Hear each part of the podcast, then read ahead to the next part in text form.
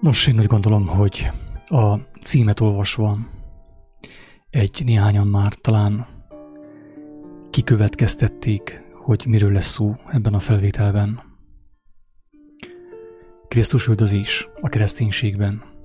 Ugye ez egy új fogalom, mert nem igazán láttam sehol olyan, hogy Krisztus üldözés, így mostanig olyan hallottam, hogy kereszténység, tehát keresztény üldözés, de olyan, hogy Krisztus üldözés nem láttam sehol korábban. Ezért külön írtam, tehát nem írtam egybe, hogy Krisztus üldözés, hanem külön írtam.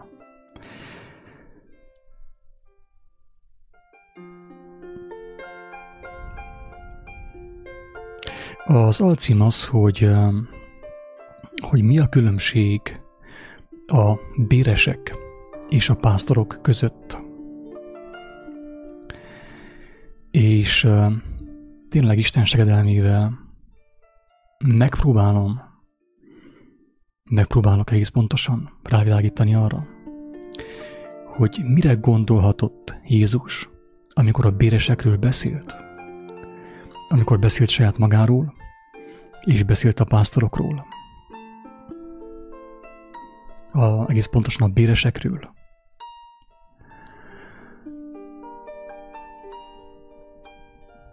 Itt előre bocsátom azt, hogy nem várom senkitől, hogy higgyen nekem, mert nagyon súlyos gondolatok lesznek elmondva.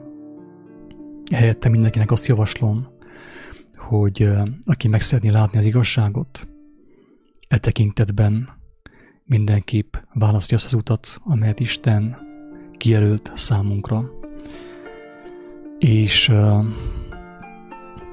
bőjtöljön, imádkozzon, olvas az evangéliumot, teljesen biztos, hogy választ fog kapni erre a kérdésre, hogy kik a béresek, kik a pásztorok, és mit jelent a Krisztus üldözés a kereszténységben.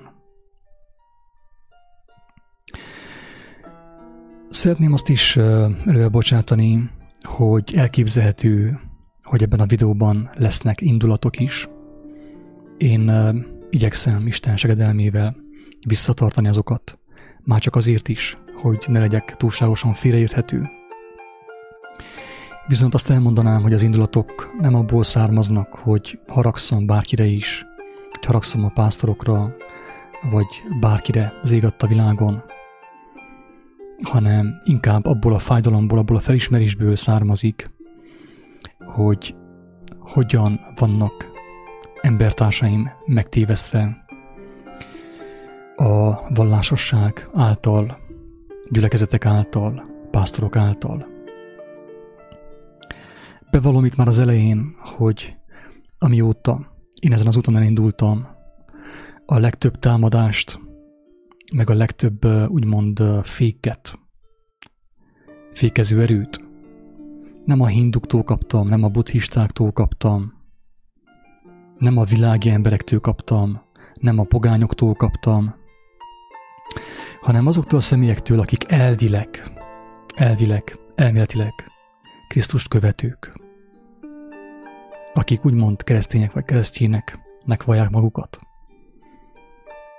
És az igazat megvalva a továbbiakban is leginkább tőlük számítok én támadásokra, meg ilyen időrabló kommentekre, hozzászólásokra, nem annyira a világi emberektől, nem a, a római századostól, nem a kánáni nőtől, nem az irgalmas szamaritánustól, hanem azon személyektől, akiket meggyőztek arról, hogy ők Istenben vannak, hogy ők igazságban járnak azáltal, hogy rendszeresen járnak gyülekezetben, fizetik a pénzt a, a szervezetnek, a tizedet, és azt mondják, hogy a pásztor a Szent Lélek számukra. Teljes meggyőződésem, hogy azon személyek, akiket majd úgymond üldözni fognak, azért, mert ők szó szerint igyekszik, igyekszenek betartani a mester tanításait, azokat épp a mester nevében fogják üldözni az igazság nevében fogják üldözni, a kereszténység nevében fogják üldözni. És mint már mondtam többször is, nagyon elképzelhető, hogy a, az úgynevezett keresztény üldözés el fog maradni. Tehát nem a keresztény embereket fogják üldözni, hanem azokat a személyeket, akik szó szerint megélik és megmutatják Krisztus tanításait, amibe bele fog ütközni a világ. És akkor meg fog történni az, amit Jézus mondott, ami már többször is megtörtént a, az idők folyamán, hogy azt fogják hinni bizonyos vallásos emberek, akik, akik igencsak gyakran használják az ő nevét, hogy Isten tiszteletet hajtanak végre azáltal, hogy öldöklik őket, kínozzák őket, gyötrik őket. Most akkor rá is térnék a, a címadó témára, ugye a Krisztus üldözés a kereszténységben, kik a pásztorok, kik a béresek. És mint tudjuk, erről a témáról a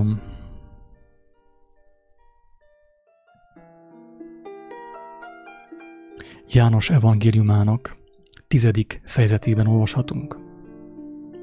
Ott beszél Jézus magáról, ott beszél Jézus az igazi pásztorról, és beszél a béresekről. Úgy gondolom, hogy, hogy szinte szavak nélkül meg lehetne érteni ezt a, ezt a fejezetet. Tehát nem kéne semmilyen tolmácsolás ide, nem kéne semmilyen magyarázat, hogyha az ember nem volna elfogult egy vallási felekezettel szemben, egy irányzattal szemben, egy gyülekezettel szemben, egy jó beszédű pásztorral szemben, és elolvasná az evangéliumokat, olvasná az igazság megismerésének őszinte vágyával, és imában tenni azt, meg bőjtben, teljesen egyértelmű kijelentéseket kapna, arra vonatkozóan, hogy, hogy kik a bíresek és kik a pásztorok. Na de most tényleg Isten erejét és Isten bölcsességét segítségül hívva, én megpróbálok rávilágítani nagyon elemi tényekre, amelyek alapján bárki megvizsgálhatja azt, hogy a fenti kérdésre, arra, hogy kik a bíresek és kik a pásztorok, mi a helyes válasz. Teljes szívemből kívánom, hogy minél többen megértsék ennek a lényegét. Tehát a János evangéliumának a tizedik fejezetében azt mondja a mester, a megváltó, ugye a felkent, hogy bizony-bizony mondom néktek, aki nem az ajtón megy be a juhok aklába, hanem máshonnan hág be, tolvaj az és rabló.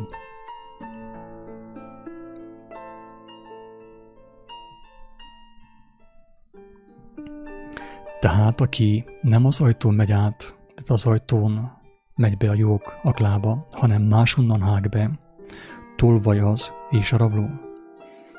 Közölvetettem a képernyőre is, hogy akit érdekel, tudja olvasni. Aki pedig az ajtón megy be, a juhok pásztora az.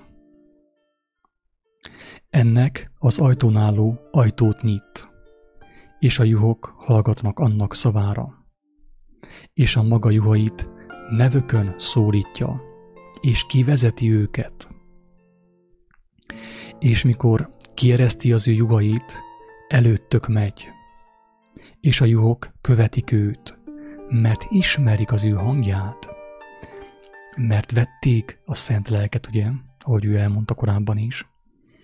Ismerik az ő hangját, követik azt. Idegent pedig nem követnek, hanem elfutnak attól, mert nem ismerik az idegenek hangját. Ezt a példázatot mondanékik Jézus, de ők nem értették, mi az, amit szól valanékik. Újra mondta azért nékik Jézus, bizony-bizony mondom néktek, hogy én vagyok a juhoknak ajtaja. Én vagyok a juhoknak ajtaja. Mindazok, akik előttem jöttek, tolvajok és rablók. de nem hallgattak rájuk a juhok. Kik nem hallgattak? Az igazság szerető, az igazság kereső emberek nem hallgattak sosem a hamis profitákra, és most sem hallgatnak a hamis profitákra. A, a földi pásztorokra, akik béresként dolgoznak. Azt mondja Jézus, hogy én vagyok az ajtó. Ha valaki én rajtam megy be, megtartatik, és bejár, és kijár majd, és legelőt talál, táplálékot talál, igazi eledelt talál. A tolvaj nem egyébért jő, hanem hogy lopjon, és öljön, és pusztítson. Én azért jöttem, hogy életük legyen, és bővölködjenek.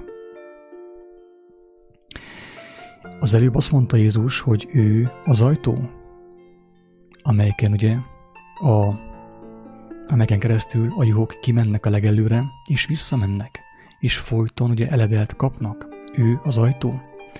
Tovább már azt mondja, hogy én vagyok a jó pásztor. Én vagyok a jó pásztor. A jó pásztor életét adja a juhokért, drága embertársak. A jó pásztor életét adja a juhokért. A béres pedig, és aki nem pásztor, akinek a juhok nem tulajdonai, látja a farkast jönni, és elhagyja a juhokat, és elfut, és a farkas elragadozza azokat, és elszéleszti a juhokat.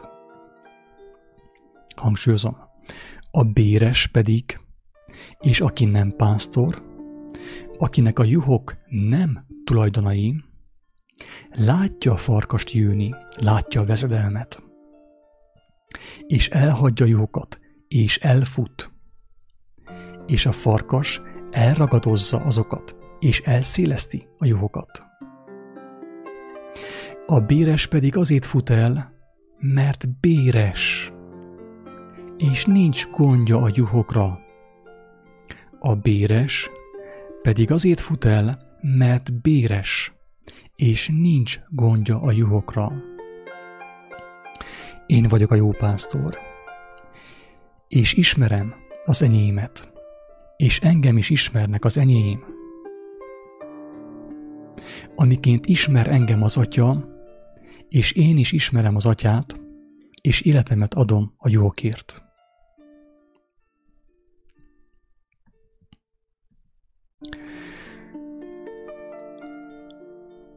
Más juhaim is vannak nékem, amelyek nem ebből az akolból valók.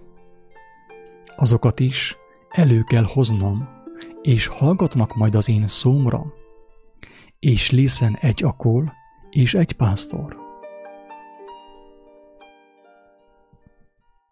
Azért szeret engem az atya, mert én leteszem az életemet, hogy újra felvegyem azt. Senki sem veszi el azt én tőlem, hanem én teszem le azt magamtól. Van hatalmam letenni azt, és van hatalmam ismét felvenni azt. Ezt a parancsolatot vettem az én atyámtól. Újra hasonlás lőn a zsidók között, e beszédek miatt, és sokan mondják vala közülök, ördög van benne, és bolondozik, mit hallgattok reá? Ezt a beszédet mondta Jézus a, a pásztorról és a béresekről. Annak érdekében, hogy megértsük, hogy mi a különbség a pásztor és a béres, avagy a, ugye a hamis profiták, meg a hamis úgynevezett pásztorok között. Úgy érzem, hogy fontos megfigyelni, hogy mit mond Jézus a bérestől.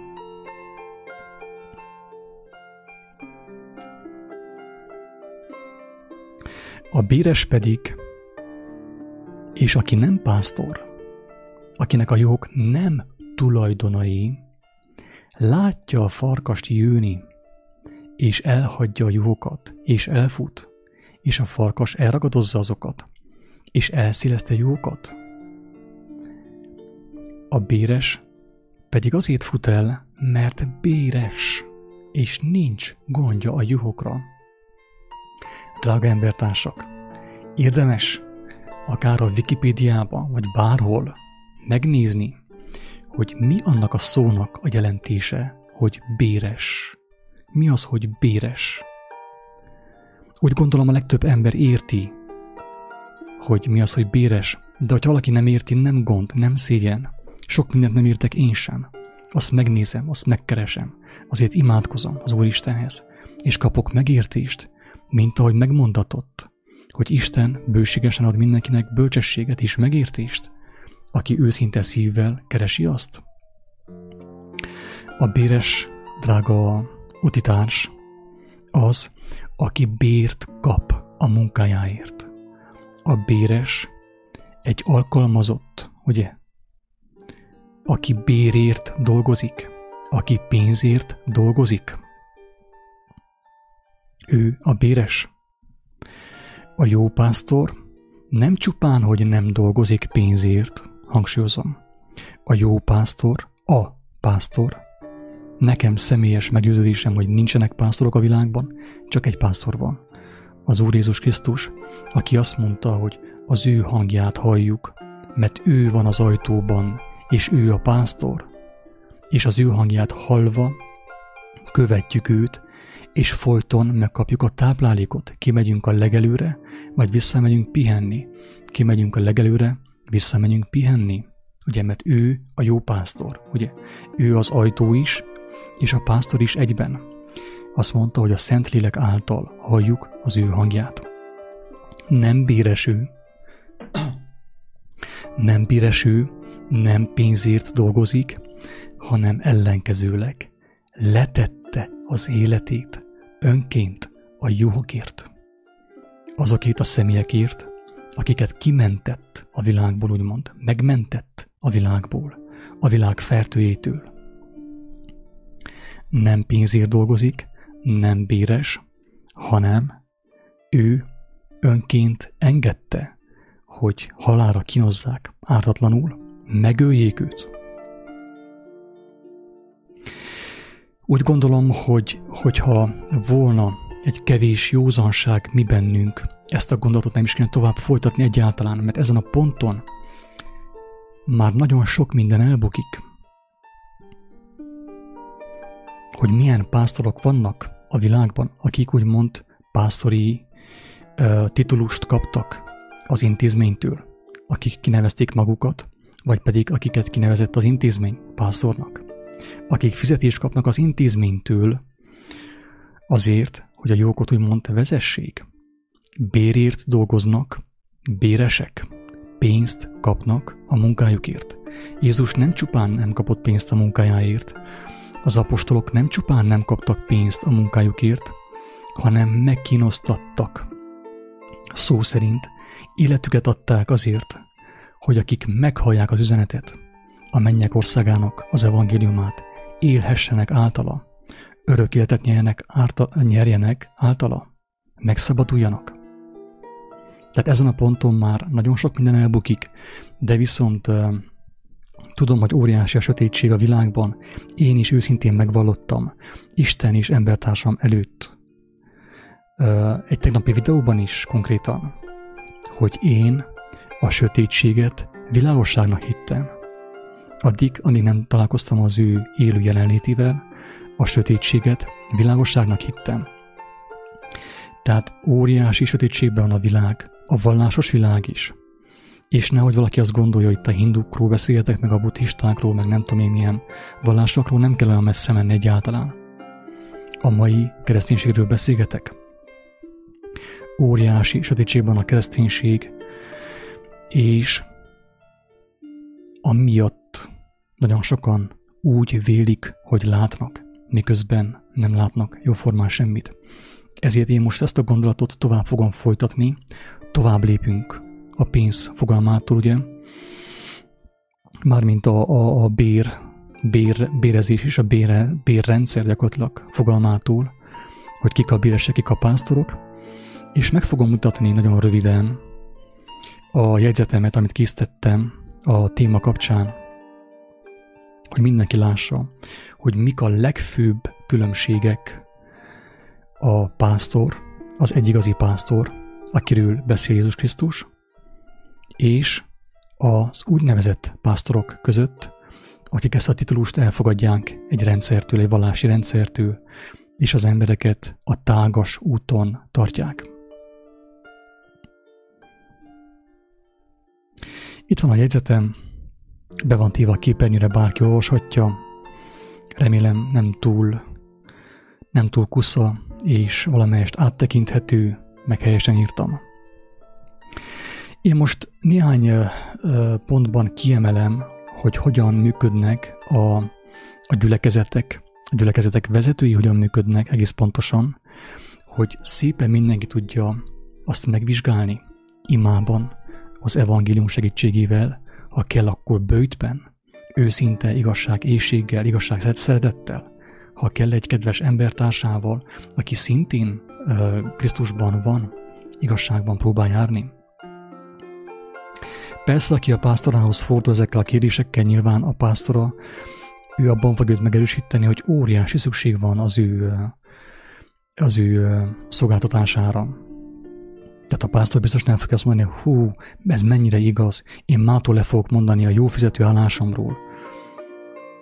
Itt, uh, itt ugye Erdélyben körülbelül az 1000 euróról, hozzávetőleg ugye, amit kap a pásztor hivatalosan, plusz még a juttatások, és nyugaton persze jóval több összegről beszélünk, mint 1000 euró. De még mielőtt, még mielőtt én megmutatnám konkrétan, hogy mi a különbség a béres, a béresek és a pásztorok között, elmondanék egy történetet, amelyet első kézből hallottam. Egy kedves barátomtól, aki konkrétan jelen volt, amikor Nepálban a föld megmozdult, és éppen gyülekezetben volt, amikor a föld megmozdult. Ugye hatalmas földrengések voltak, rengetegen meghaltak, rengetegen otthon nélkül maradtak. Ugye Nepálban is, mint tudjuk, ugye a harmadik világ országaiban is feltörekvő tendenciát mutat a kereszténység, egyre több a keresztény, főképp az ilyen karizmatikus kereszténység, ahol ugye nagyon sok a, a zene, dicsőítés, és ilyen karizmatikus vezetők vannak, és mindenki el van bűvölve általuk. Nem Jézus által, nem az evangélium által, hanem általuk többnyire. Mély tisztelet a kivétel, persze, ezt mindig kell hangsúlyozzam. Mert vannak kivételek, tudom, hogy főképp a régi időkben voltak olyan papbácsik, és talán még most is vannak, akik lelkismeretesen szó szerint odaadnák az életüket a jókért, hogy ők megmeneküljenek. Nekem teljes meggyőződésem, hogy a régebb sok ilyen pásztor volt, úgymond, a hivatalos vallásokban, és talán még most is vannak. Nem akarom azt mondani, hogy egyáltalán nincsenek. De viszont mindjárt meglátjuk, hogy mi a különbség, mi az a szembeötlő különbség, ami mindenkinek fel kéne tűnjön egyébként, nem csak nekem, aki ezen az úton elindult. Szóval a kedves barátom éppen Nepálban van, ugye, és gyülekezetben van, megy a ceremónia, a szertartás, a dicsőítés, és a föld megmozdul. A falak elkezdenek omladozni, recsegni, ropogni minden. Mit szóltok, ki volt az első, aki kifutott a gyülekezetből? Eltaláltátok. Ő volt az első, a pásztor ugye a béres, aki pénzért hirdette az evangéliumot. Nem lelkismerettel, nem a lelkismeretéből, hanem pénzért hirdette az evangéliumot. Teljesen nyilvánvalóvá vált így az emberek számára, egy néhányunk számára legalábbis, hogy valójában ki is az ő pásztorok, ugye, mert ő bemutatkozott, amikor jött a próba, abban a helyben meglátta mindenki, hogy ő valójában csupán egy béres, aki felveszi a fizetést, az emberektől, a gyülekezettől, az államtól és mindenkitől, és amikor jön a farkas, ugye, jön a földrengés, egy valamilyen probléma, abban a helyben elmenekül, elszalad, és hagyja a juhokat elpusztulni. Ez egy valós történet sajnos, szerintem sok ilyen történt még a világban, és történik mai napig is. Én csak azt tudom kívánni teljes szívemből, hogy minél több ember meglássa, hogy mi a különbség a béres és a pásztor között. Most akkor újra beteszem a képernyőre a jegyzetemet, ami alapján megmutatom, hogy mi az, amit én megláttam Isten kegyelméből különbséget a béresek és a pásztor között. Az, hogy a pásztor milyen, milyen kéne legyen a pásztor, azt szerintem mindenki tudja, aki olvasta az evangéliumot, evangéliumokat, vagy ha látott egy olyan lelkületű embert, aki tényleg odaadóan szolgálta a közösséget, és nem béresként, hanem úgy, mint egy olyan személy, aki a lelkén viseli a juhok életét, a juhok egészségét.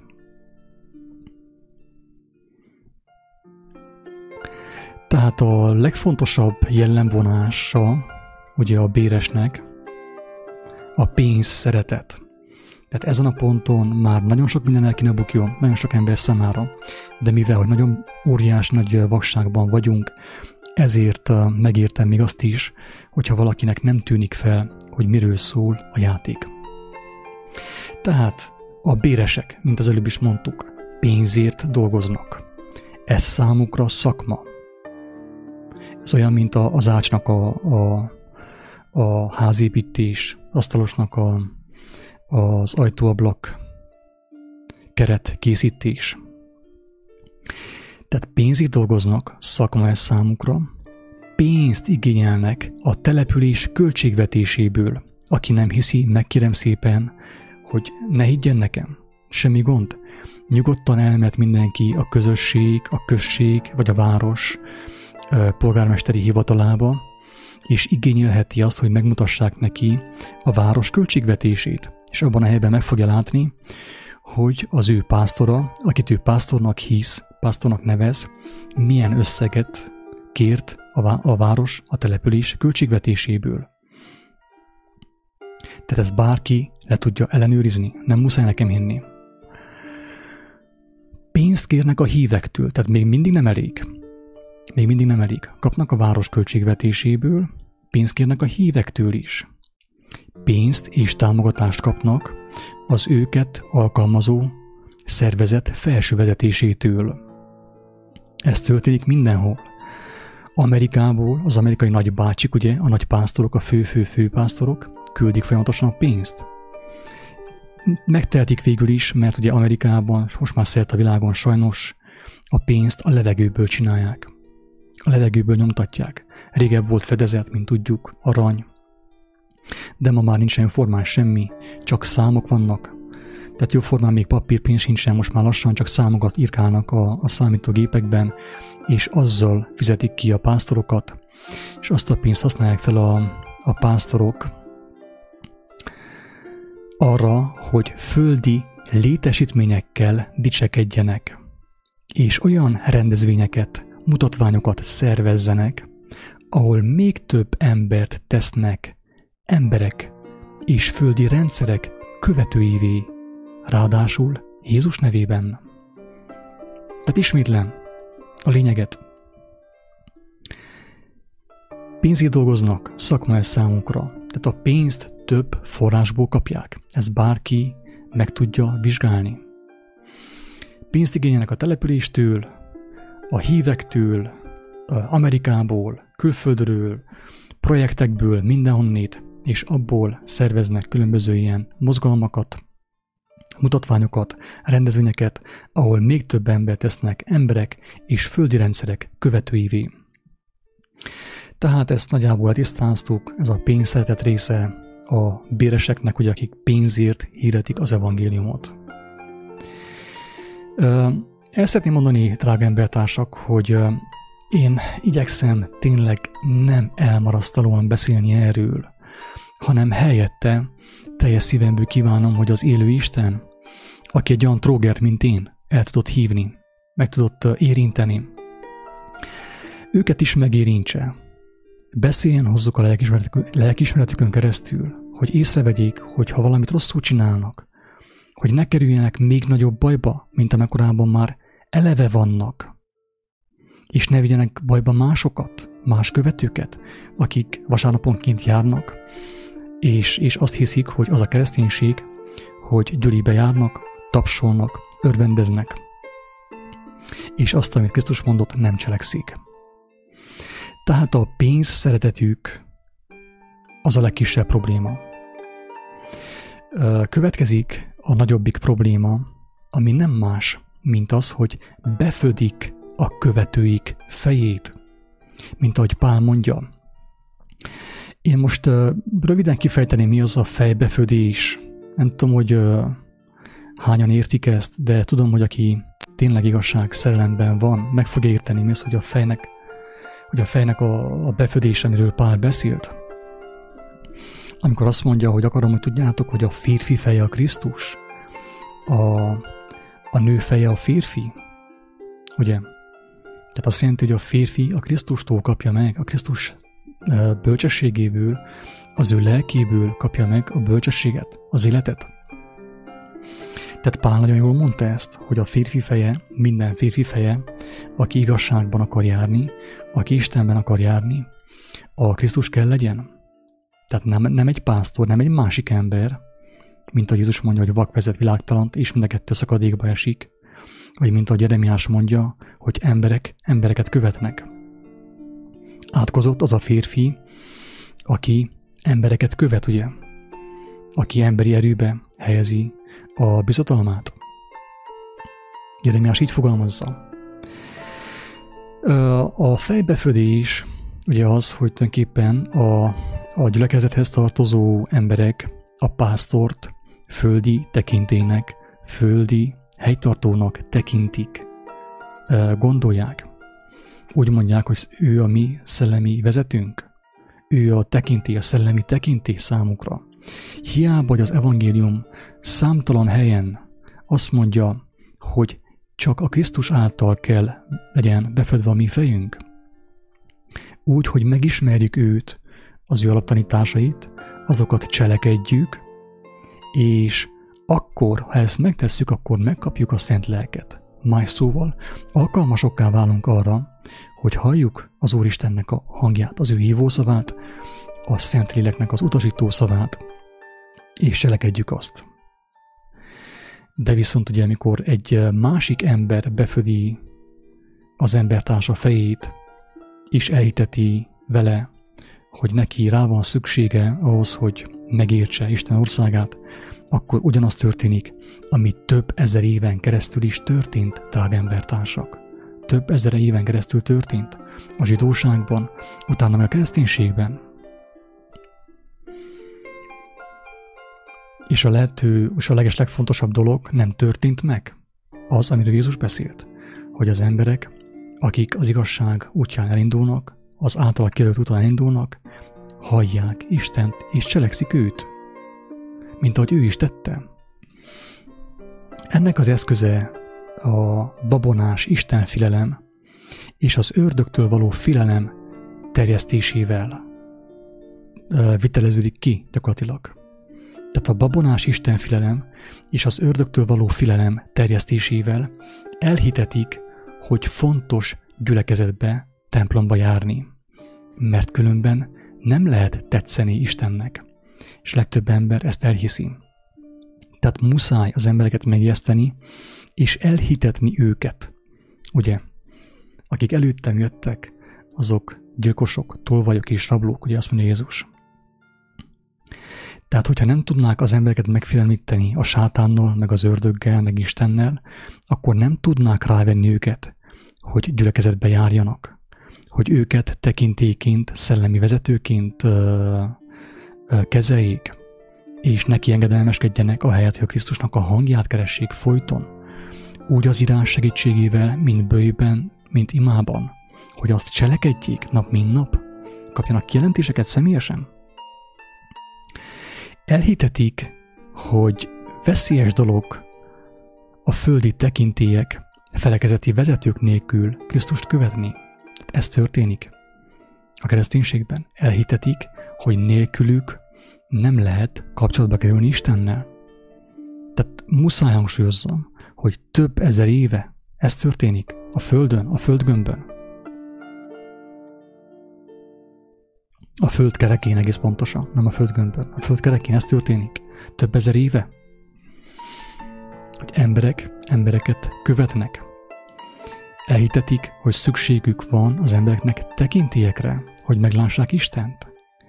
És ebből ugye következik a, a Szűz Mária imádat is, ugye, hogy szükség van a Szűz Mária halott asszonynak a, a közbenjárására ahhoz, hogy Jézusról kommunikáljon a mi érdekünkben.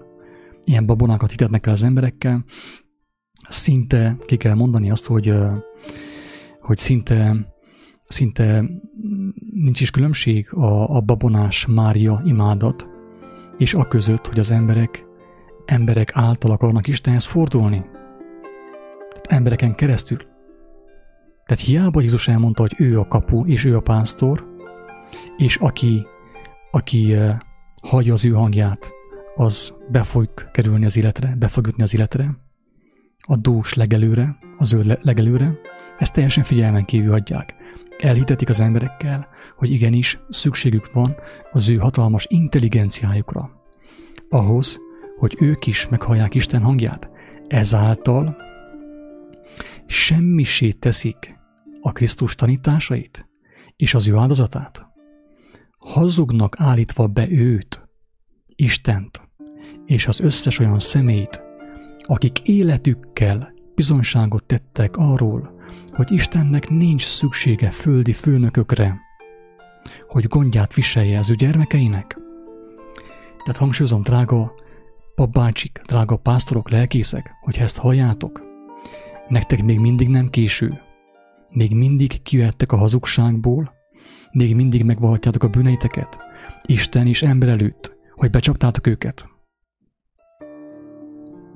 És hogyha ezt megtesztek, akkor feloldozást nyertek. A bűn, a hazugság kötelékei alól feloldozást nyertek, szabadulást nyertek, nem lesztek betegek,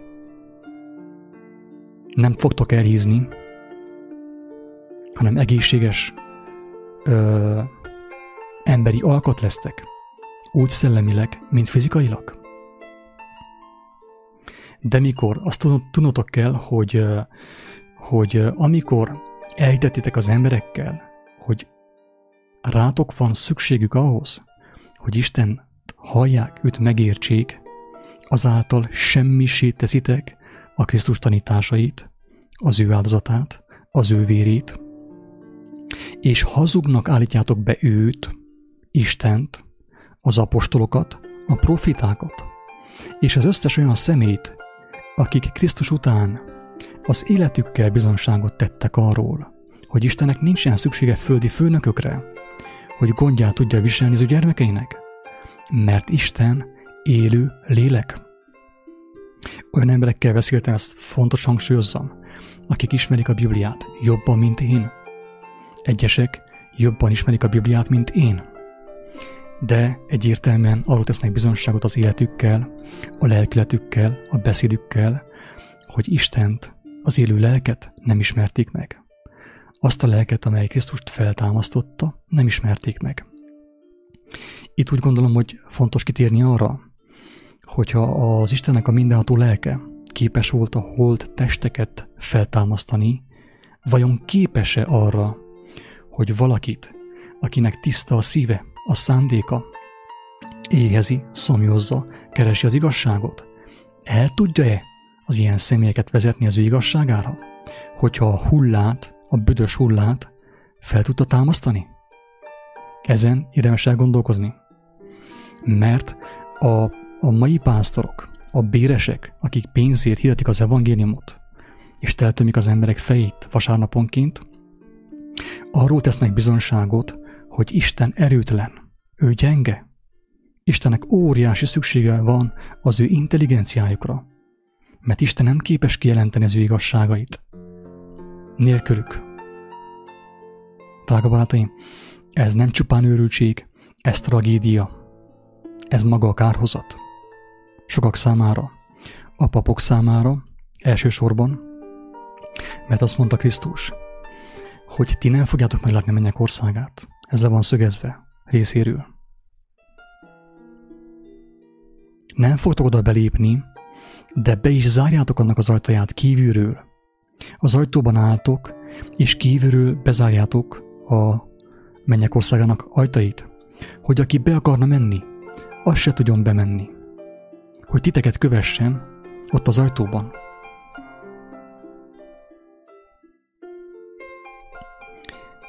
Hangsúlyozom, hogy aki ezt hallja, legyen az bármilyen pásztor, bármilyen presbiter, felken, püspök, bárki, teljesen mindegy, teljesen mindegy. Aki ezt hallja, annak még nem késő. Aki még élő, fizikai testre rendelkező emberként hallja ezt, annak nem késő. Kijönni a bűnből, a hazugságból, az emberek megtévesztéséből. Kijönni a, a béres státuszból, és Isten gyermekévé lenni. Aki derűs arccal, tiszta szívvel hirdeti az evangéliumot, pénz nélkül. Mert Isten azt mondta, hogy ingyen vettétek, ingyen adjátok, nem úgy, mint ti, hogy több forrásból kapjátok a pénzt, és még úgy sem elég. Egyre csak terebésedtek, híztok, de még úgy sem elég. És az emberek még mindig azt hiszik, hogy tőletek függ az ő üdvösségük. Sajnos igazuk van. Mert részben miattatok fogják elveszíteni az üdvösségüket mert rátok hallgatnak. Amit még fontos kihangsúlyozok ezen a ponton az az, hogy nagyon sokan kijöttek a hivatalos gyülekezetekből. Kimenekültek, ami jó is. Csak az történt, hogy úgy jöttek ki Babilonból meg Egyiptomból, hogy magukkal hozták a babiloni és egyiptomi szokásokat, és elkezdték kicsiben építeni ugyanazt. Ugyanúgy most elítetik másokkal, hogy szükségük van rá, rájuk ahhoz, hogy megértsék Isten szavát. Becsapják az embereket ugyanúgy, mint ahogy ők be voltak csapva. Mert kimenekültek Babilonból, Egyiptomból, nem pedig kihozattak Isten kegyelme által, mint Péterik a börtönből.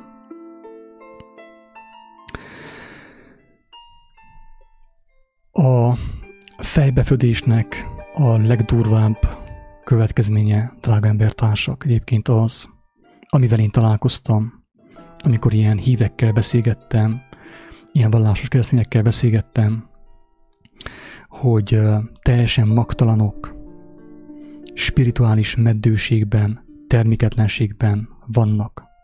Be van födve a fejük a pásztor által. Ők tovább nem tudnak menni. A pásztor, ahol van, az alatt van mindenki senki nincs úgymond online, élőadásban, az élő lélekkel. Ezért az evangélium hirdetésük is legtöbbször csak arra elegendő, hogy valakit becsaljanak, beszédítsenek, úgymond betoborozzanak a gyülekezetbe, a szervezetbe. Ez történik.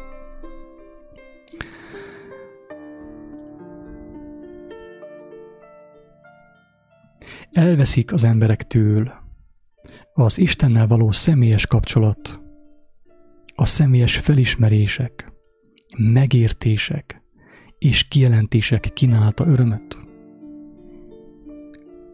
Elveszik a híveiktől az Istennel való személyes kapcsolat, a személyes felismerések, megértések és kijelentések kínálta örömöt. Ezt muszáj elmondjam, Saját tapasztalatból mondom, és ezt láttam azon személyeken is, akik utánam fordultak Istenhez. Láttam az arcukon azt az örömöt, amikor a lélek kijelenti számukra az igazságot, azt az igazságot, amiről a Biblia is bizonságot tesz.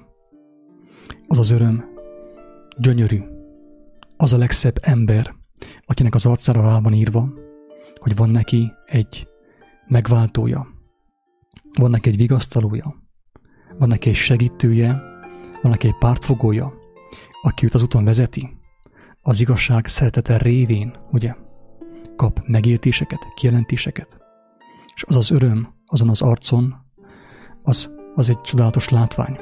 Ezt az ilyen béresek, akik pénzért evangelizálnak, prédikálnak, vasárnapról vasárnapra, ellopják az emberektől ezt az örömöt. Elvesznek egy másik örömöt is tőlük. Elveszik a megváltó által rájuk bízott munka végzéséből származó örömöt. Az önzetlen, a nem pénzért való szolgálatból származó örömöt. Amikor egyszerűen a saját szavaikkal, a saját könnyeikkel bizonságot tesznek az élő Isten létezéséről, a Krisztusnak a megváltásáról. Ebben is akkora öröm van, drága embertársak, aki ezt még nem tapasztalta meg, elmondom, amit nem lehet szavakba önteni. Igazi, Isten általi öröm, mint ő Pál mondja. Isten országa nem evés, nem ivás, hanem igazságban járás, ugye igazság, békesség és szentlélek által való öröm. Ezt az örömöt is a béresek ellopják az emberektől. Ugyanakkor elveszik a híveiktől a szolgálatvégzés által való lelki megtisztulás lehetőségét és az abból származó örömöt. Ez egy óriás tragédia. Megmondom őszintén, hogy nagyon sok megértést nyertem a Bibliából, főképp az evangéliumokból. A legtöbb megértést ma is abból nyerem, azáltal veszem, azáltal kapom, hogy végzem azt a munkát, amivel engemet Krisztus megbízott. Néha nehéz, vannak megütközések, vannak tévesztések is, de az, aki nem csinál semmit, az nem téved, ő nem fog tévedni. Aki folyton embereket követ, nem fog tévedni. Én tévedtem. Bevallom, én tévedtem. De Isten kegyelmes, irgalmas, megigazított. És akkor, amikor jó volt, tiszta volt a szándékom, tiszta a szándékom, és végzem azt a munkát, hogy bizonságot teszek a mennyek országáról, a Krisztus igazságáról, akkor érzem Istennek a simogató atyai szeretetét, a bölcsességét, ennek a megértések. Öröm könnyekben ünneplem Isten országát. Azon személyekkel, akiknek elmondom az evangéliumot, akiket megérint Istennek a kegyelme, megtartó ereje.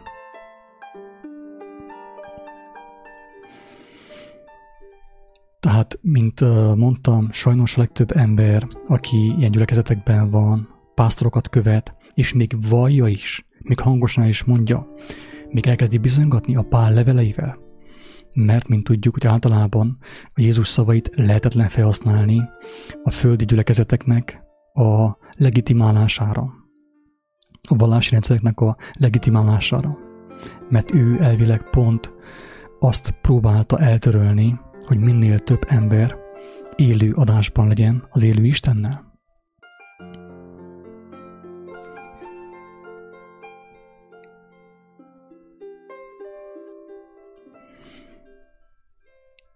És azt látom tényleg, hogy azok a személyek, akik, akik benne vannak ezekben a rendszerekben, és ebben hisznek, hogy szükség van a gyülekezetre, a vallásra, meddőségben vannak, magtalanságban vannak, terméketlenségben vannak.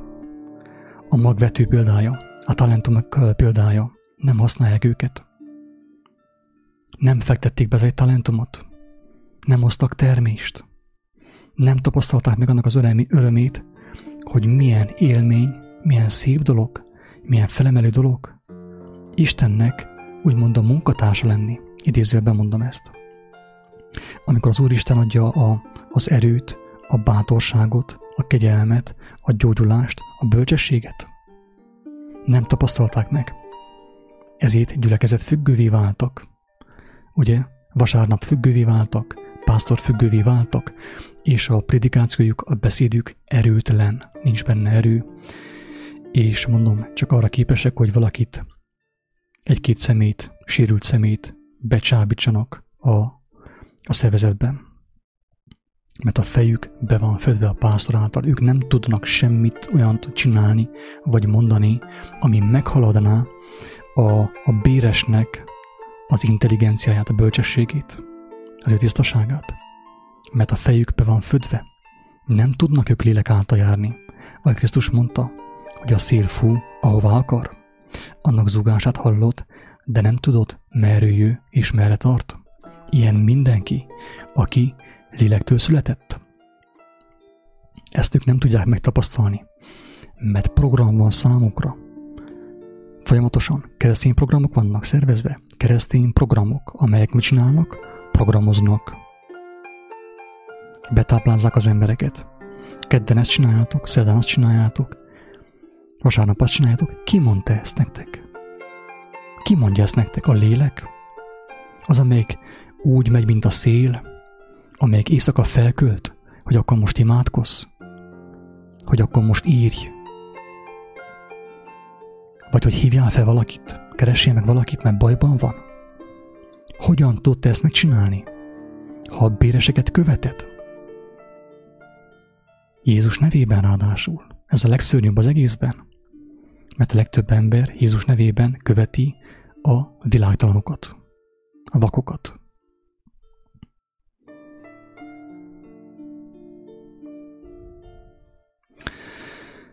Azon kívül, hogy a fejüket befödik a híveknek, és meddőségben, magtalanságban tartják őket, még azt is teszik ezek a béresek, úgymond a pénzért uh, igét hirdető pásztoroknak nevezett személyek,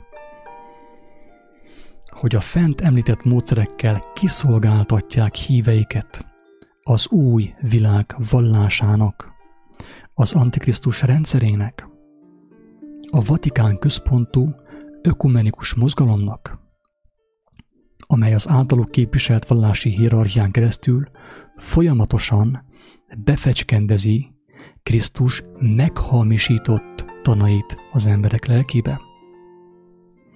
Tehát az van, hogy, hogy aki egy picit is keresett, utána nézett a dolgoknak, látja, hogy az összes ilyen vallási rendszer központosítva van, centralizálva van. Miért? Azért, hogy fentről a piramis csúcsáról tudják irányítani az alaptanoknak a beutását az emberek elméjébe. Amelyek milyen tanok? Olyan tanok, hogy nagyban hasonlítanak a Krisztus tanításaihoz, de picit meg van változtatva, kicsit el van magyarázva, meg van magyarázva, ki van magyarázva, ki van forgatva. Ez itt mondom azt, hogy a Krisztus meghamisított tanait bejutatják az emberek lelkébe. És a leges legszörnyűbb dolog az, hogy mindezt a megváltó nevében és Isten nevében teszik. Ezért az ilyen személyeknek szinte esélyük sincs megszabadulni ebből a kómás állapotból, mert úgy van beprogramozva az ő fejükbe, hogy Jézus nevében, halleluja, amen, és egyfolytában ezt mondogatják. De viszont, aki olvasta az evangéliumot, tudja, mit mondott Jézus. Azt mondta, hogy sokan jöztök majd, és mondjátok, hogy nem a te nevedben tettük ezt, azt, amazt. És én azt fogom mondani nektek, hogy távozatok tőlem ti gonosztevők, sosem ismertelek titeket. Miért? Azért, mert az én nevemet felhasználtátok arra, hogy engedetlenségben éljetek a Szentlélekkel szemben, aki fel volt kínálva számotokra, hogy vezessen titeket, átformáljon titeket, hogy ti is magot szórjatok, ápoljátok azt.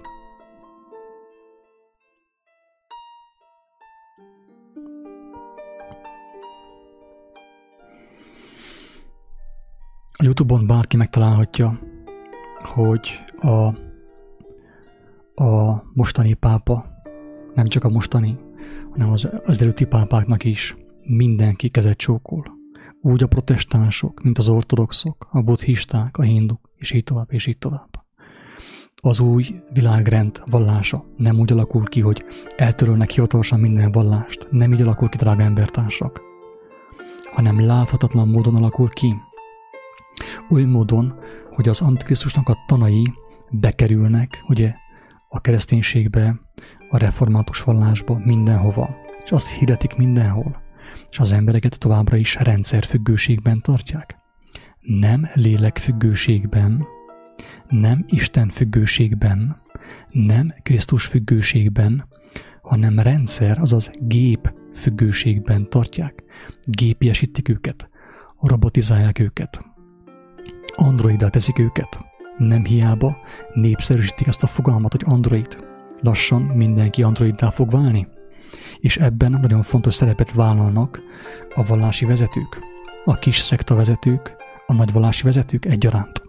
Mert az embereket személyi kultuszban tartják. Ejtetik velük, hogy szükségük van nekik az ő személyükre ahhoz, hogy hallják Istennek a hangját, és ezáltal elkövetik a legocsmányabb, legdurvább Isten káromlást.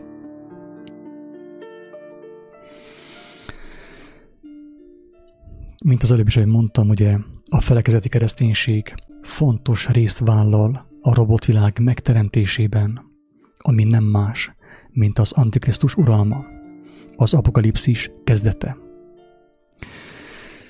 Krisztussal ellentétben a megvezetett keresztények nem lélek, hanem emberi vezetés által járnak. Ezáltal folyton arról téve bizonyságot, hogy Isten nem él. Amikor azt mondod te, vagy bárki azt mondja, ha én mondom azt, akkor is hazugság. Hogy szükséged van neked a pásztorra, földi pásztorra, aki rabságban él, mert pénzért dolgozik, nem csupán a világi munkát végez pénzért, hanem a Jézus munkáját végzi pénzért. És tüzetesen megkeresik a Bibliában, hogy van-e valahol a hely, ahol mutatja azt, hogy ők is használtak pénzt. És találnak egy párat, hogy bebizonyítsák, hogy Krisztus hazug volt. Meghazudtolják a meg annyi kijelentését, ami arról szól, hogy először keres Isten országát, az ő igazságait. Mindezek megadatnak néktek. Elég néktek, hogyha valamit felvegyetek, valamit megegyetek. Ne dolgozatok pénzért. Két urat nem lehet szolgálni a mammont és Istent egyaránt. Dolgozatok inkább azért, az, azért az eledelért, azért a kincsért, amely örökre megmarad. Krisztust hazuggá tesszük, drága embertársaim? Én is ezt tettem, ezt teszem valamilyen mértékben most is. Isten könyörüljön rajtam. És mindenkin. Ezeken a bíreseken, és mindenkin. Nem arról van szó, drága embertársak, hogy, hogy valaki, aki megismeri az ő igazságát, elkezd vele ismerkedni, egyből tökéletes lesz, tud élni pénz nélkül, meg tud élni abból, hogy hirdeti az igét, az emberek megkívánják azt, és mindig lesz egy tányér levese, mindig lesz egy kicsi étele, amire szüksége van. Nem arról van szó, hogy valaki ezt elvárja. Bárkitől, hanem arról van szó, hogy az én gyengeségeimet, az én gyengeségeim, az én függőségeim után kezdem alakítani Krisztus beszédeit. És itt már kész vége, itt már reménytelen minden, ezen a ponton. Reménytelen minden. A béresek tehát a pénzet, a létszám és a szenzáció érdekli. Nem a lelkedődössége, drága embertárs. A béres, ha a templom fala omladozni kezd, úgy ki fog szaladni a templomból, a gyülekezetből, hogy helyben leforgat. A legtöbb béres, a legtöbb pásztor, akit te pásztornak hiszel, ezt fogja cselekedni – mert az ő motivációja nem a Szentélek által adatott neki, hanem a mammon által. A város költségvetéséből, az emberek pénzéből, az emberek írhájából, ugye, az emberek zsírjából kapta ő a motivációt. A te életedből, a te pénzedből. Ez az ő motivációja. Ezért, ha a templom megmozdul, a falai elkezdenek kelepedezni, ő lesz az első, aki ki fogsz taladni a gyülekezetből. És akkor fogod meglátni, hogy te egész életeddel kit szolgáltál, milyen erőket, milyen szellemiséget. Számukra az a fontos, hogy gyülekezetbe járj, templomba járj, hogy adakozz, és segíts beszerezni, beszervezni másokat is a felekezetbe. Ez a fontos. Őket a számok érdeklik, hogy tudjanak beszámolni Amerikának, hogy Gyergyószent Miklóson, Csíkszeredában, Bukarestben, Budapesten, a nem tudom, egy gyülekezetben ennyivel és ennyivel nőtt a tagok száma. Leadják a névlistát, hogy be vannak szervezve ezek. Persze lehet, hogy csak a fele jár gyülekezetbe, de a statisztika az meg kell legyen, mert arra kapja ő a pénzt. Ugye? Statisztikára. Babonás félelmet, hangsúlyozom, babonás istenfélelmet, babonás ördögfélelmet terjesztve, ezért akarják elhitetni mindenkivel, hogy fontos tartozni egy felekezeti vezető tekintélye alá, és fontos gyülekezetbe, templomba járni. Velük ellentétben, drága barátom, drága utitárs, Krisztus letette az ő életét, önként odaadta, önként hagyta, hogy szembe köpjék, megalázzák, megkinozzák, megöldököljék, önként, hogy a követőinek, a barátainak, neked életed legyen, hogy te szabad lehess, ne kelljen vakokat, világtalanokat, béreseget kövessél. Önként letett az életét, nem kapott ő pénzt, hanem gyalázatot. Szembe köpték, kínozták, gúnyolták. Kiontották a vérét. Azért, hogy te szabad legyél. Nem azért, hogy te elmenj a gyülekezetbe, tizedej, fizesd a, a pásztornak a, a vakációját, hogy elhitesse veled, hogy elég neked annyi, hogy vasárnaponként jársz a gyülekezetbe, tapsolsz, önfeledten, a keresztény rockzenére. Nem ezért tette ezt Krisztus, hanem azért tette teljesen ingyen, ingyen adta, ingyen adjuk. Ez az alap. Azért tette, hogy szabad legyél, hogy ne kelljen embereket köves. Sokan azok azzal tromfolnak, hogy jaj, hogyha az ember nem megy gyülekezetbe és nem tartozik valamilyen pásztor tekintélye alá, akkor büszkévé válik, kevévé válik. Igen, fennáll ennek is a lehetősége. Így van. Én is beleestem ebbe a hibába. Bevallom őszintén. De Isten kegyelmes, Isten mindenható, irgalmas Isten, megdorgál, ad tövist az oldalamba, az oldaladba, hogy ne bizakodj el, maradj az úton. Megigazít, megmondatott. Azok, akik pásztorokat követnek, embereket követnek, gyülekezeteket követnek, nem fognak tévedni. Még többet. Nekik csak egy tévedésük lesz, egy végzetes tévedés, annyi. Aki viszont az úton elindult, az fog tévedni is. Ez van. Én tévedtem. Fog tévedni is. De viszont Isten élő lélek, Isten mindenható. Ezért a legalatomosabb Isten káromlás elhitetni az emberekkel azt, hogy más emberekre van szükségük, akiknek fizetnek jó sokat, ugye, az életükkel, az idejükkel, életerejükkel, hogy hallják Isten szavát.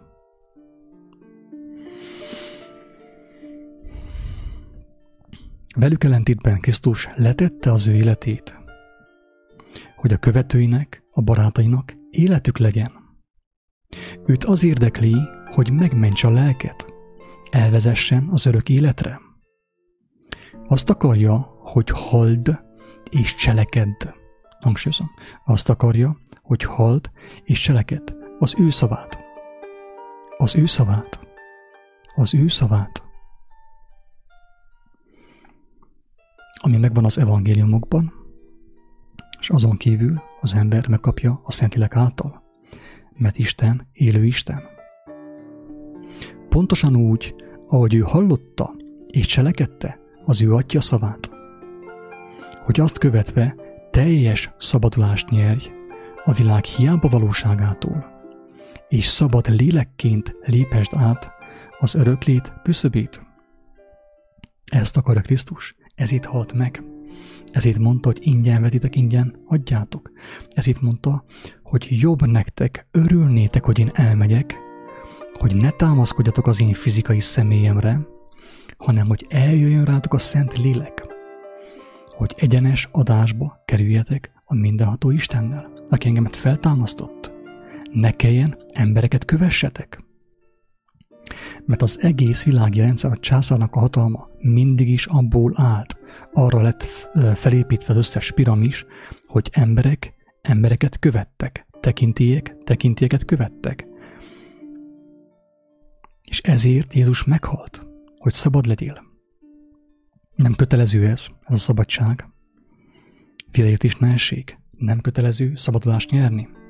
És elképzelhetően sok ember nem is fog szabadulást nyerni, főképp aki beéri azzal, hogy embereket követ, a helyet, hogy megtapasztalja, mit jelent a Krisztus szavait szépen lépésről lépésre betartani, megcselekedni.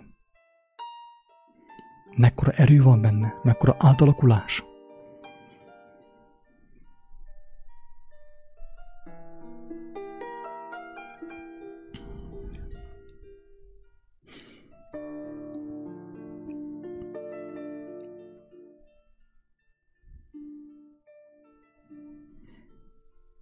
Úgy gondolom, hogy,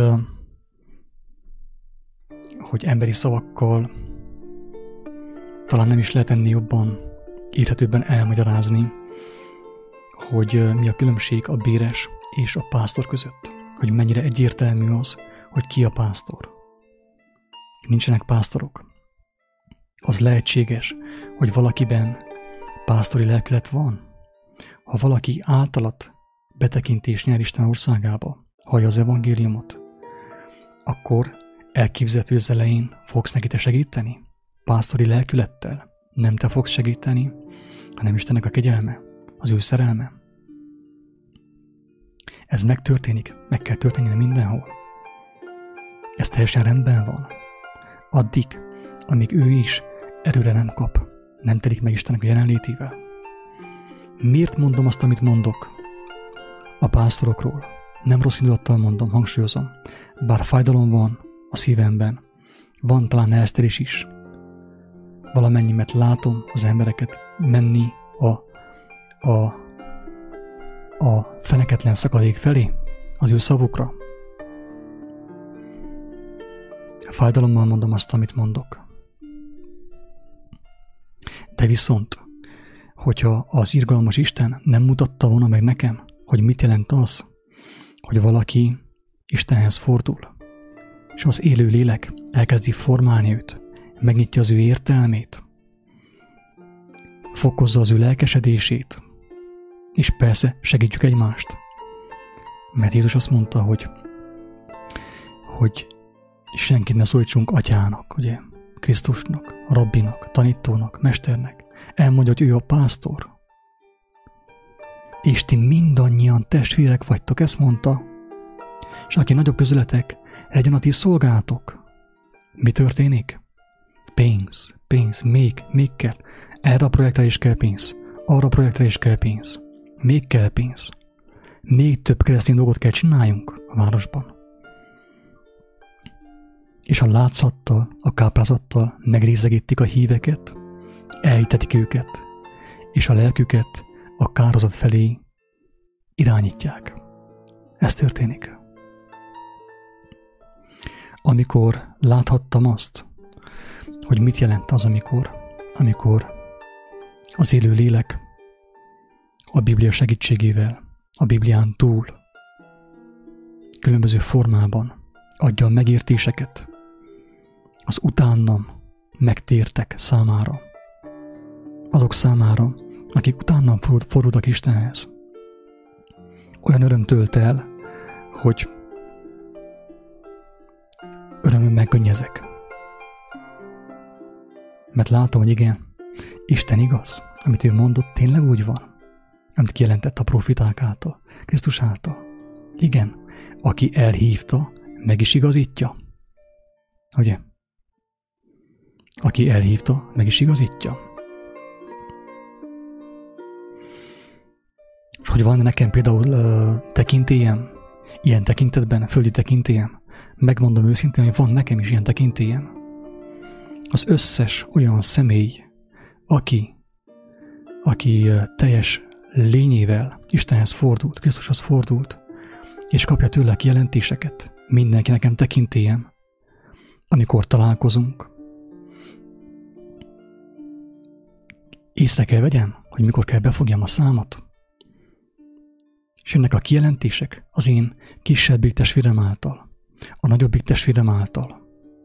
És magamban, halkan, csendben áldom az Úr Istent, aki ilyen szépen tudja formálni az embernek a lelkét, tisztítani, levenni róla a régi ruhát, ráadni az újat. Felemelő érzés. Teljes szívemből kívánom minél több embernek, hogy ezt megtapasztalja. Minél több pásztornak, minél több olyan embernek, akit megtéveszett a világ, akit pásztornak kinevezett a világ, baptista pásztornak, hitgyülekezetes pásztornak, katolikus, református, pont, pont, pont, pont, pont. Lehet sorolni tovább. Beadásokat nyertek emberektől, nem Istentől, emberektől. Kívánom nekik, hogy megtapasztalják annak az örömét, amikor az Úristen nem az ő intelligenciájuk,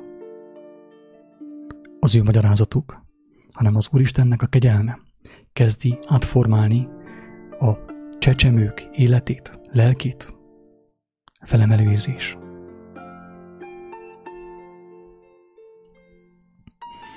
Mondanék meg egy másik dolgot is, ami szerint egyértelműen elbukik az egész ilyen rendszer.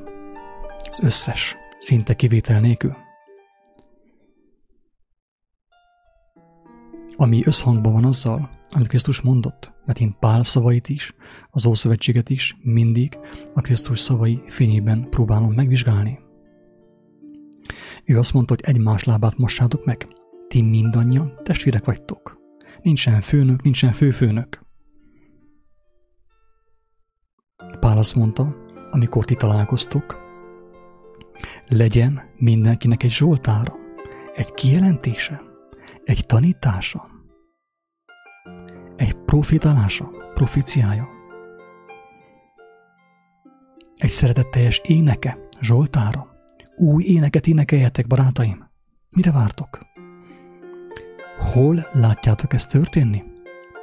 Én voltam gyülekezetekben, Gyergyóban is, Budapesten is, különböző helyeken, mint egy uh, szorgos tanítóbácsi elmentem, hogy megnézem, mi történik a kereszténységben. Mert az elején, bevallom őszintén, én hittem a kereszténységben. Én azt hittem, hogy tényleg a kereszténység az igazság. Egy darabig ezt hittem. De Isten nem engedte, hogy ezt higgyem. Ebben a hitben halljak meg. Jártam különböző gyülekezetekben, és mit láttam? Azt, az emberek bemennek, a keresztény rockzene, beindul a pszichózis, a hipnózis, és egy ember kiáll, és addig beszél, amíg az egész gyülekezetnek fokhagyma szaga lesz. Az emberek megunják. Alig várnak, hogy hazamenjenek. Nem láttam azt sehol sem jóformán, hogy mindenkinek van kijelentése, zsoltára, tanítása, profitálása, éneke. Sehol nem láttam ilyent.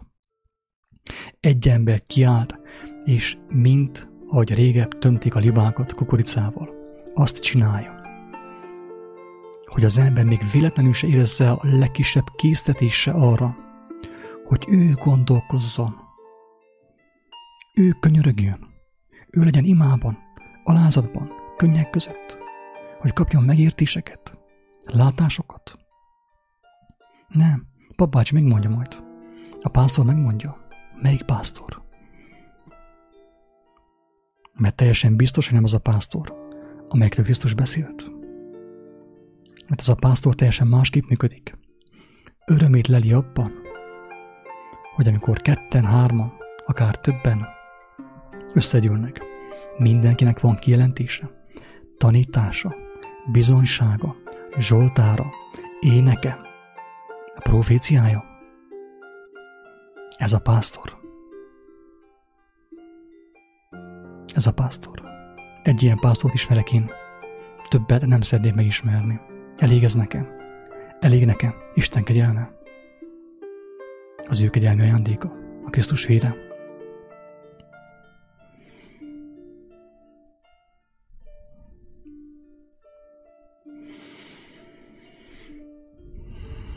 Közben megnézem, hogy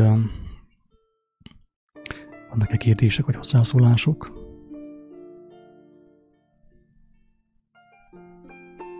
Nincs egyelőre. Még lehet gondolkodni, mert lehet, hogy picit még maradok, hogy néhány gondolatot még hozzáfűzzek ehhez.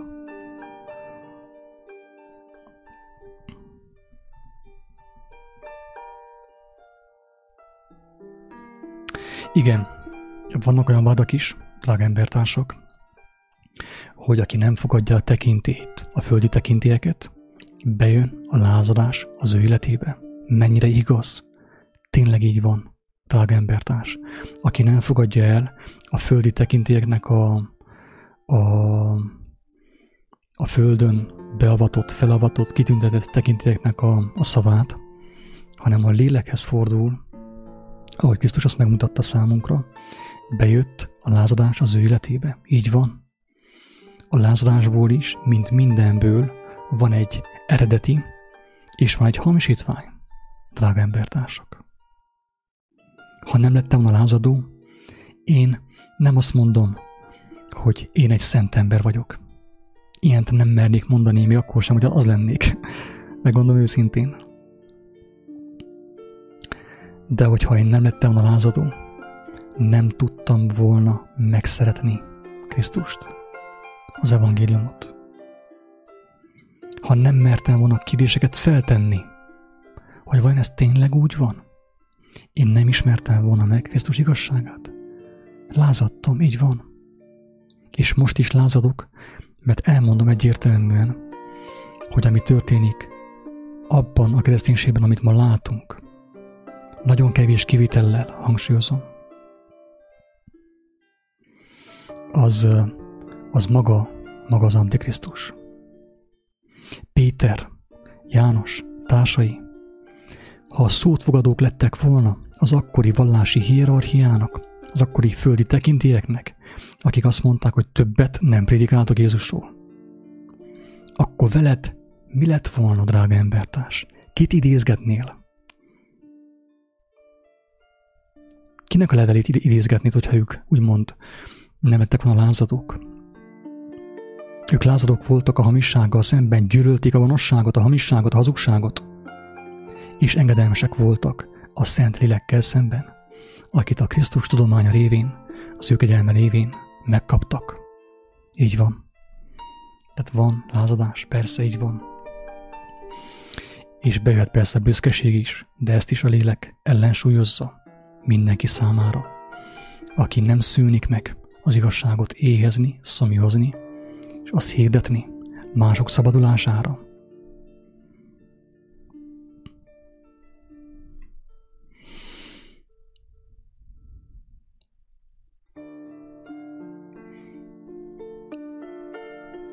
Egyértelműen megmondatott, hogy a férfinak a feje, a nőnek a feje is Krisztussal kell legyen befödve, főképp, ha nincsen férje, nem a pásztor bácsival, mert hogy igazából mindenki azt gondolja, drága embertársak, hogy az én pásztorom különb, mint a tiéd.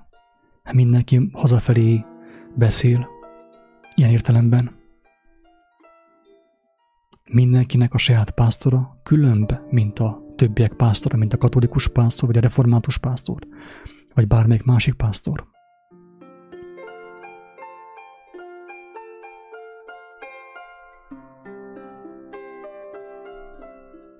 Tehát mindenki azt gondolja, hogy az ő pásztora az igaz pásztor. Különben nem tudná követni őt.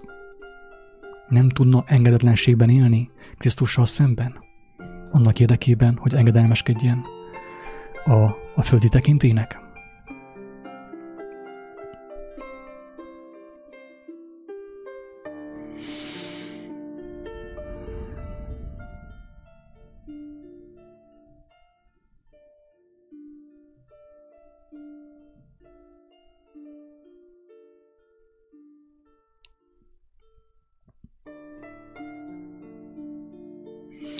A gyülekezetről még annyit szeretnék mondani egyébként, hogy hogy picit valamelyest elkerüljem a félreértést, mert tudom, hogy nem tudok elkerülni minden félreértést, bárhogy fogalmazok, tehát nem tudom elkerülni összes félreértést, főképp az olyan személyekkel szemben, az olyan személyek elméjében, akik még mindig Jézus nevében embereket követnek.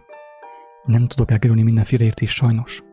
Én Isten irgalmát kérem mindenkire, hogy megnyissa az ő szívét, az ő lelkét, az ő értelmét, hogy lásson. De nem tudok elkerülni mindenféle értést.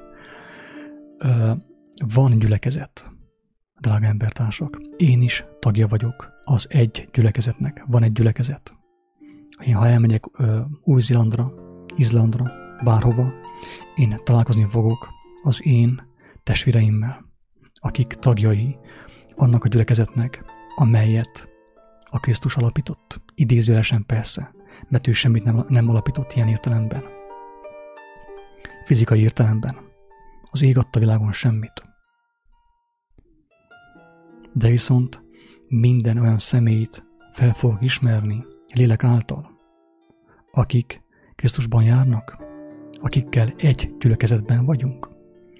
Lehet, hogy lesznek közöttük baptisták is, vagy más felekezetekhez tartozók is, akik még benne vannak ezekben a rendszerekben, és akik még valamelyest embereket követnek. De viszont a, a, szívük tiszta, és készen állnak arra, hogy teljes mértékben kijöjjenek Babilonból, és azt a munkát végezzék, amit végzett Krisztus és az apostolok. Főkép most, ahogy egyre rohamosabban közeledünk a, a véghez. És ebben a gyülekezetben, drága embertársak, meg kell történjen az, amit Jézus mondott, hogy megmossuk egymás lábait, mert hiába, hogy megfürödtünk, úgymond, a Krisztus tudománya által.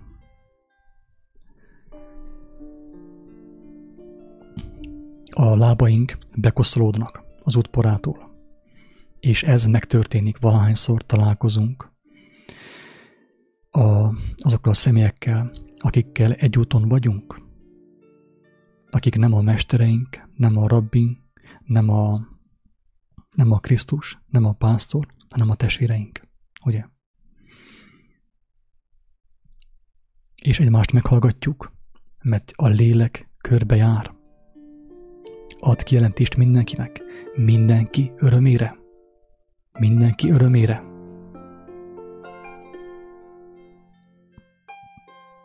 És az ilyen személyek, ugye mindenki, ugye igazából benne van a, a Krisztusnak a idézőjelben mondom gyülekezetében, és együtt tudnak növekedni, egymás lábát megmossák folyamatosan. Ezt uh, fontos megérteni.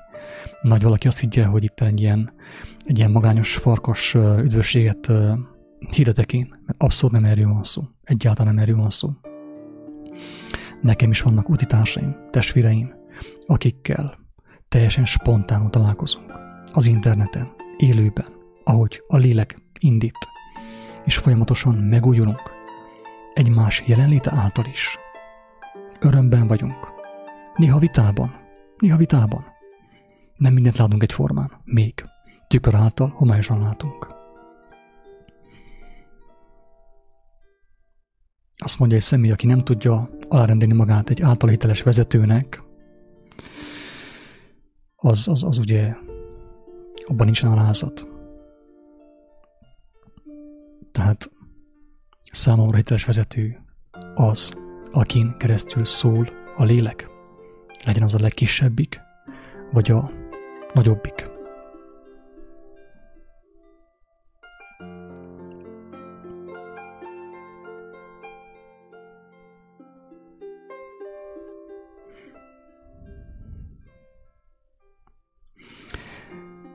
Hát én gondolom, hogy nagyjából mindent elmondtam, amit el volna mondani ebben a videóban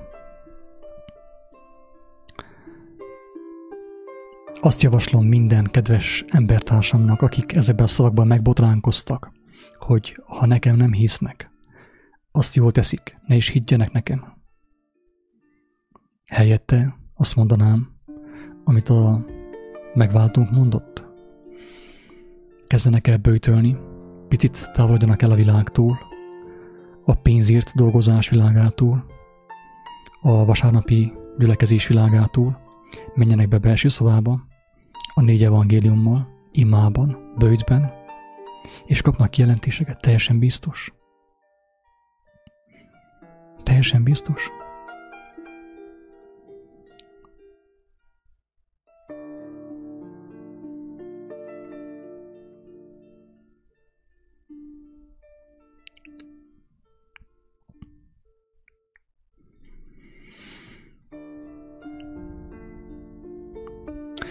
Nos, mivel nincsen hozzászólás,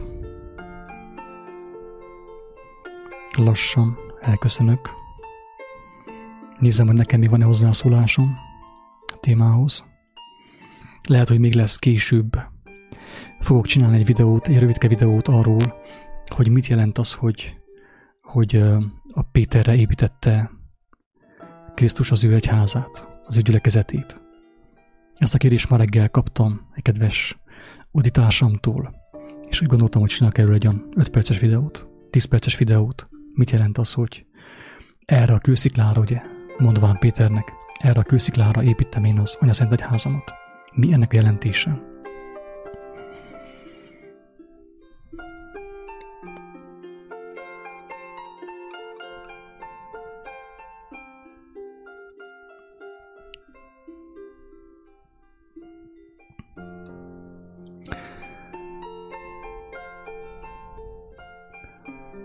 További kellemes délután mindenkinek.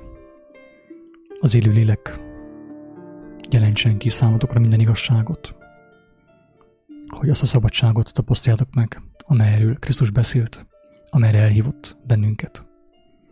Isten áldja mindenkit!